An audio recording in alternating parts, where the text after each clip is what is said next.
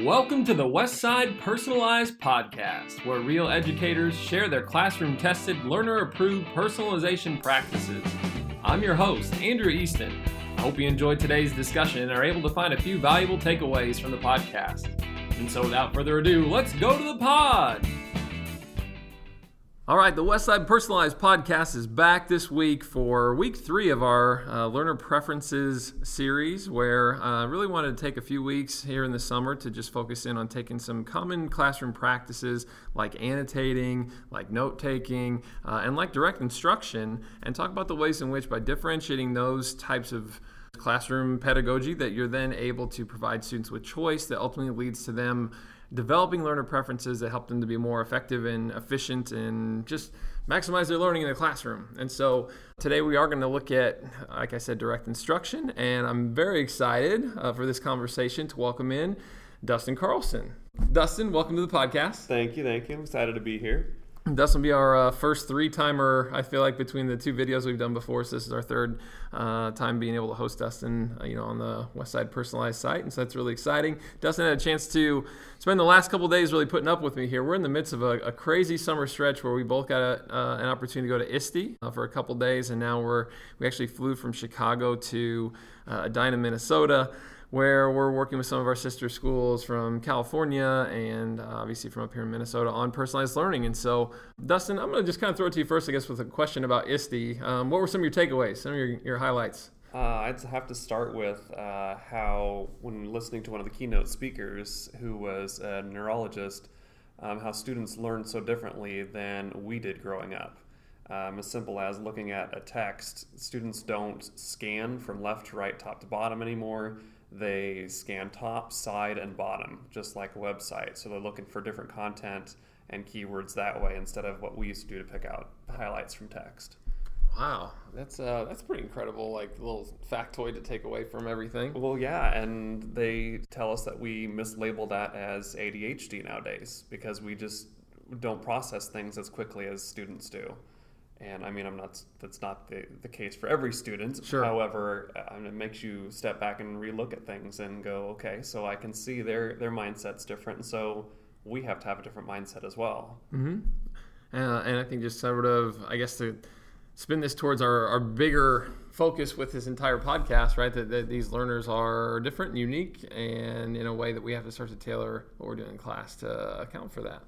Um, that's also any any ed tech that you came across that was pretty cool. Before we delve into direct instruction and oh man, that I've, kind of thing. I've got a list of about a thousand dollars worth of stuff that I need to purchase now. it's easy to do when you go to ISTE. Oh, it is from robotics to um, very interactive apps that have concrete materials with them, whether they're plastic letters or um, puzzles that you put together, so students aren't just uh, consuming from the screen, but they're also creating during that consumption. Nice, and that, that is something that I walked away with too. I kind of uh, appreciate the AR VR conversations uh, and some of the things that you can do in those spaces, but uh, the idea now that those areas are starting to shift from consumption to creation tools uh, is just fantastic, and I really like the potential that those hold, and I'm looking forward to seeing how that might play out. Uh, you know, in the future of education here and what's coming up. But uh, enough about ISTE. Let's get to the podcast and everything we're kind of uh, here to talk about today, I guess. And typically, I interview. It feels like more. I guess I'm, I'm asking the guests you know questions about the things they're doing in their classroom where I hope to just have a discussion today. And uh, I while I was at ISTE got an opportunity to present on instructional video production, and so uh, I want to share a little bit on this podcast about that whole idea of okay, so so we have instruction in class, and everybody thinks that I'm, i have to absolutely have my time where I lead the class, you know, in that whole group, uh, direct instruction piece. And in a personalized setting, we'd say that definitely don't get rid of that. All right, we don't want to like promote that uh, everything just goes online. We go 100% flipped because you will have students, as I did, that said, "Hey, I actually prefer that in direct instruction. Can you can you talk at me?" Which floored me the first time that I had that question uh, asked of me. I was like, "Gosh, I did all this work to make videos and and other resources uh, that I didn't even think that that was going to be something that you would ask for." So that said, it still is good to allow learners who prefer video or other mediums, let's say audio or, or written materials, uh, to kind of you know go through and read and take notes, uh, a chance when you can manage to create all these pieces uh, to find the avenue that fits them best. Um, would you say in your work, Dustin, with kindergartners, that you would how early do you think that sensibility about like can you see that they may they maybe can't acknowledge those things right away but do you sort of see learners uh, gravitating towards different things for kind of accessing new information? Oh for sure and with kids having different experiences from home whether they've got an ipad tablet or that sort of thing uh, a lot of those kids will instantly go for visual things like they love youtube. Okay. And anything on youtube they're going to sit there and watch. For those kids that don't have that experience, it may take them, I don't know, a quarter or two before you really start to see them really get engrossed with the technology in our classroom. Mm-hmm. And that can, again, span from anything from like YouTube to uh, some of the apps you use, like Epic, that has books that are read to students, but also has video content sections. Or it even leads into the coding that we do too. Like you can really see uh, their own pathways develop throughout the year as they get exposed to more uh, technology items. So learner preferences are there from the from the onset, from That's kindergarten, right. from five, uh, and probably even before that, honestly. And so, how you provide resources for them to access inf- this information is important. That's, you want to, want to tailor it to their preference. And so, the process for that, I guess, because I just mentioned a moment ago, whether you want to, you know, how do we do direct instruction video, audio, and written materials without spending forever like working on it right? That sounds overwhelming. Um, and i would say you want to start small pick maybe a the most important concept in a given unit or two. And something i promote in, as i'm talking about instructional video production is that you want to write a script. And so uh, a video needs to be five minutes or less if you're going to create instructional video materials so uh, that, for me at least, ends up being about four paragraphs or a page and a half worth of text, and then you sort of prop that script up somewhere. You read through it on camera, and then once you've done that, then you can go through and edit and make your own instructional video. So if that video is five minutes or less, it also gives you an audio that you can strip out and, and just make that something that people could listen to, like a podcast, for five minutes or less there's a fidelity between those two pieces of because they're the same thing for the most part, uh, and they came from the script that you created. So I would strongly encourage you to just sort of gussy that script up with a couple pictures or some visuals that would allow um, learners to just be more engaged with that versus what it would probably look like, which would really just be notes. Uh, and so now you have your written, you have your audio, you have your video, and whatever it is that you would normally present in class, you were already going to make that anyway. Uh, and so it really becomes a pretty easy thing to start to differentiate as long as you try to be as efficient as you can with it. And I know as teachers, we always could use more time, um, oh, but uh, sure. right. So, how would you say? I guess have you tried to create similar types of pieces? Because that was something you know I was intentional about with those four um, to reach learners through these different mediums, understanding that they do have preferences. I'm going to say it a million times in this podcast, but that's fine. Well, it's totally understandable, and I'm going to uh, back you too with having a script. Uh, if you want to save time in creating these things for your students, you definitely want to have a script because that's going to cut your editing time down big time. But with even my five and six year olds, anything visual, they're going to just soak up. Yeah, latch onto that. Yeah, and like Andrew will say a million times that if if it's someone in the video that the students are familiar with and see it all the time, they're going to be more engaged in that video, which then leads to you being able to make that video a little bit longer too, because students are going to stay engaged with it. Mm-hmm. However, for kindergarten, even their parents, a minute or less for any information you're giving to them is vital. Yeah, uh, a duration certainly drops with your K2 clientele. Oh, totally. And so that's good that you have that kind of on your radar. So, what would you say is maybe kind of your go-to tool for creating video pieces like this? And, you know, my process, obviously, I, as I mentioned, was to put that script up there and record it. I just recorded on a regular camera. Quality of the camera doesn't matter. Quality of the audio matters a ton. yes, it does. So make sure that you have good audio, friends, uh, as you're going through this. We're recording this podcast on a Blue Snowball microphone. I also promote, I would say, the Rode Lavalier um, Smart. It's a Smart Lav Plus lavalier mic. Shure makes an omnidirectional lavalier mic. That would be one that you could pick up also. All these options are somewhere between about 50 and 70 bucks. But if you're going to make an investment and you're going to put the time in, get one of those pieces because it's going to help you a ton. Yeah, and we even do that for the videos we create for like our parent newsletters. Uh, I grabbed a $70 mic off of Amazon, and that's probably the best thing I did because we record our videos in the classroom. And even though we have a, a separate little quiet space, you still pick up a lot of background noise. But Mm-hmm. with, with that mic right there, you hear the student clearly, and it, it's much more effective. Absolutely. So, what do you use to record then typically?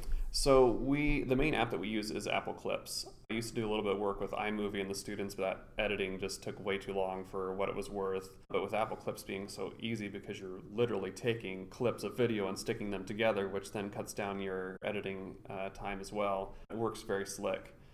And so, for people who aren't familiar with Apple Clips 2, we'll say this is an app that you can get on your iPhone or you can get your iPad. It, it has been education for a time, so there will be people that will say, "Oh yeah, I know about this." But if you don't, what are some of the best features of this that makes it, again, you said a little bit easier than iMovie to edit, but what else do you sort of prefer about it? Well, it's so user friendly. I mean, my students use it too. All you have to do to record is aim and push the little button to record. But like some of the, the best features are it has uh, live titles. And so as I'm talking to my iPad, it is typing below exactly what I'm saying. So for students that love the visual on the screen, you get the words right there. Or if it's a newsletter you're sending out to parents and they don't want to listen to it again with their child in the background because they'll get interrupted, well, they can just turn the volume off and just read the text as it go across the bottom. Yeah, kind of uh, that closed captioning feel to it, really, right? It totally it does. Well, and I would say too, even for K2 to be able to have those words on the screen as we're trying to learn, you know, how like to identify words and and to be able to have that supplement the person that they're seeing on the screen, you know, talking, but to kind of have your eye go back and forth between that and the text on the screen's got to be beneficial. Yeah. Oh, yeah. When you're creating instructional videos, you can do something as short as doing a sight word video. And you don't have to go in and type the text, then you just speak it and it magically shows up on the screen and you're good to go. Oh man, that sounds nice. That'd Yeah. be easy. So then, you know, in a secondary context, we're going to load these things onto programs like Schoology, or we're going to share them out, you know, through Google Classroom, whatever it is, and students get access to those. Jump onto YouTube, watch the videos. And the other thing I would say too, and advocate for this in, in my video production session, is go going knowing how you want to leverage these. Right? Flipped means we're watching it exclusively at home. Blended means we're going to have the opportunity to learn during class time from these videos or at home. Uh, is this going to be a required video that you're creating versus something that is more a la carte as needed, or, or a supplemental piece that you could reference if what you learn in class isn't enough for you, or you need to double back on something as you're doing your homework?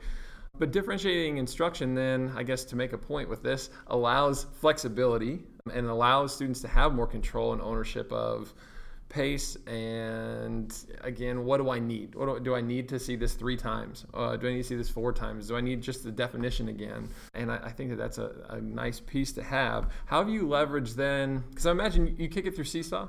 Yeah. That'd be my guess. Okay, and so then give me some application, right? Like, so kindergartners can utilize video to learn in what type of activities, I guess. Or- Well, and since we do use Seesaw, the students are very familiar with that app, and so they're easily able to navigate to find, like, if we're doing a problem of the day, which we do in the morning right when students come in. Takes me maybe five to ten minutes to put the video together, tell students what they need to do, whether it's an activity on Seesaw that they're doing or uh, written paper too, like a quick uh, number story where they're, you know, Johnny goes to the store and buys six apples and Sarah goes and buys four. How many do they have all together? Well, they can watch the video, it's right there on Seesaw. They can listen to the directions, they can see the example. If they need to listen to it again, which frequently happens because, you know, there's a little noise in the background and they lost track of what they're Squirrel. supposed to be doing. Exactly. Yeah. And so they just push play again and they go off and work. But they also have the option of having other students in the classroom that have watched the video so they can rely on friends as well, so that I'm either there to help them or I can be taking lunch account or something random like that in the morning as well. So that's the easiest way. Out through Seesaw, they can watch as much as they want. We can also use those type of instructional videos during our literacy stations when students are expected to be a little bit more independent. yeah. Uh, they can go find out what their task is, and they don't have to worry about a text-heavy task, especially at the beginning of the year when they're just learning how to be great readers and writers. Mm-hmm. And I think the fear sometimes for educators is well, if I'm not lecturing, and again, I'm not saying that, I would recommend you provide the opportunity to attend a lecture or watch the video. But if it feels like by making this content that nobody is going to seek you out, you know, then that, if that's a concern for you, I would say video only is going to give knowledge and comprehension level like information for the most part. And what I've found in my own practices, at least, is then that frees you up to have the time to have deeper, richer conversations about the content uh, with students because you're not tied to answering the same questions 10 times. And, and we've all experienced that as educators, right? Gosh, if I have to, I said this during my lecture, I've answered that question 15 times. If there's a video there, they can just go back to it. Yep. And now you're able to hold a three minute conversation here and a four minute conversation there, and you're not putting fires out constantly. And so I think by making these things available, um, there's a learner responsibility a level that's added the level of learner preferences right uh, of all these different ways in which you can choose to interact with this this information. And then that pace piece. Yeah how, how consistently frequently fast slow do i need um, to, to go about revisiting this stuff? Is that true in kindergarten as well as far as with those videos? Does that free you up in ways to how does that play out? Because I'm well, sort of talking from a secondary teacher's perspective and context. So when you're looking at it's just me in the classroom with 23, five and six year olds, you find any way you can to, to uh, control the, the, herd. Yeah, yeah. I and so you have a free imagine. moment. But yeah, there is literally no downtime in kindergarten. Mm-hmm. So if you can find ways to get your students to be a little bit independent, it, it's amazing how far that will go because once they even watch a video or do something quick activity on the iPad, they very quickly pick up the collaboration piece with that and will go and talk to other students about what they were just doing, whether it's because they're choosing just to be social mm-hmm. or it's, hey, can you help explain this to me because I'm not sure what it means. But they're more, li- more likely to go to a student then to talk about it than me. And so then I can intervene with students that I know will struggle and I can work with them one on one, while the other students are truly being independent and completing uh, the same task or a similar task. But uh, having it on Seesaw too, Seesaw has built in features like their activity sections that I can differentiate the activities. Mm-hmm. And so you are hitting learners at, at different levels with the similar type of, of instruction. Right.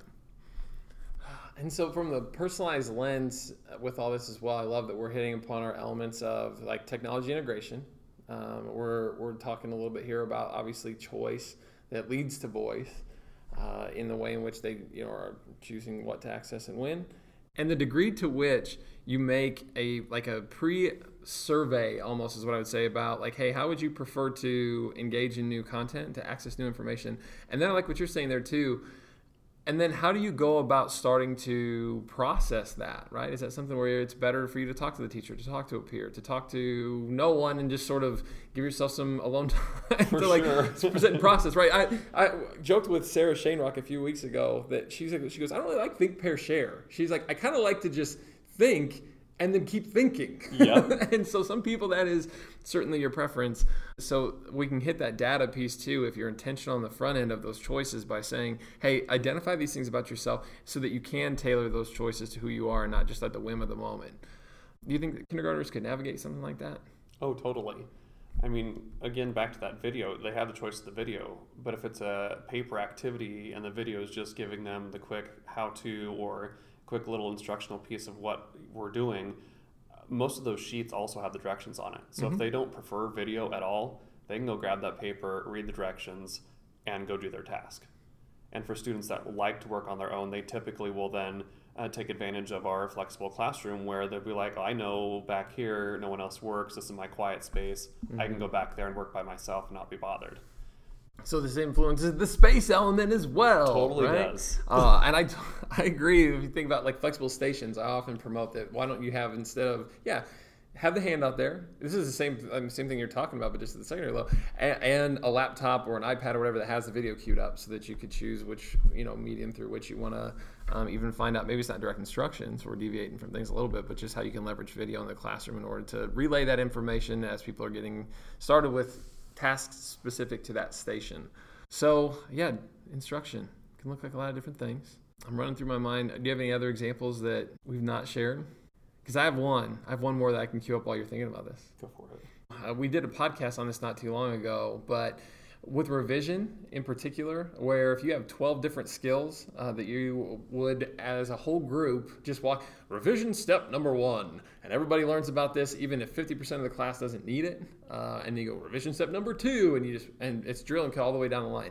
If you made 12 videos, if you differentiate that instruction, and, or even have a written you know handout that sort of could walk you through that. I've seen that be very effective in an English class. Until as you go through then and read through Johnny's paragraph, at the top you just put a one, a four, a seven, and a 12. And Johnny knows whenever he gets his paper back, instead of with all this feedback that would just take forever to, to write on there, that he needs to access those four revision materials and then could have that entire revision process tailored to the things that he needs most uh, and focus on those one at a time instead of sometimes we do revision checklists, which are great, but they're overwhelming because there's 15 things on there uh, for you to look at. And again, it's not tailored to you as an individual, so it can kind of get lost and all that. So there's just one more application, which is what this podcast is about. How do we take this theory and put it into practice? Dustin, do you got one to close us out? Well, I was just thinking one more thing. You know that, that we teachers create content, but so do the students. Yep. We have a writing unit that's how to writing, and they have to do that throughout elementary. And so we like to go ahead and throw it out to student choice right away in kindergarten and say, hey, uh, you know, some of you really like to write, um, some of you really like to draw. Well, some of you may also like to create little videos that tell us how to do things. Mm-hmm. And so they still do the expectation of uh, the how to, but students will then take things like either they'll do it right through Seesaw recording, or they can do it on clips too, where they show us the steps on how to m- make something. And in fact, I had a student do it through Scratch Junior. They coded a how to drive a car Whoa. in kindergarten, and then we shared that out on Seesaw so that it wasn't just stuck on his, his device. That's pretty incredible. And I like the idea also of, of having students create instructional materials for class. And then we got a chance to do it with Becca Kratky and Julie Schmitz with their sixth grade class this year. There was a second grade student of Ali Pontius's that, yeah, sat down and we put together an entire script for uh, descriptive writing. Uh, and she even wrote the little skit that, that kick-started that video. And that, that is a good process to, to ask students to put those types of pieces together and make those available. Because back to your earlier point, Screencasts are great. Do that. If nothing else, make that option available. But if there's a person in there, engagement goes up. If it's a person they know, engagement goes up even more. And if it's a peer, that's like the that's the ultimate. That's where you want to get to. They would much rather listen to their peers yes, on a video. So, um, well, thanks for taking a little bit of time here today to just really promote this idea of let's differentiate direct instruction. You know, let's find ways to make that uh, something that the learner gets an opportunity to yeah, understand that they do have preferences, own those preferences, and whether it's that annotating to kind of put a bow on this three week stretch, that annotating, note taking, um, just teach them how to be able to optimize their learning experience through seizing these choices that they've been given in a way that makes learning just fun.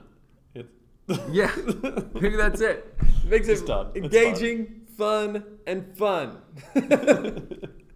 uh, so thanks for your time. I really appreciate you being on the podcast. Thanks for having me. And um, I'll be sure to check in again. I'm sure sometime soon as we're applying all of our great stuff that we got from ISTE over the course of this. That's right. Cool. See ya.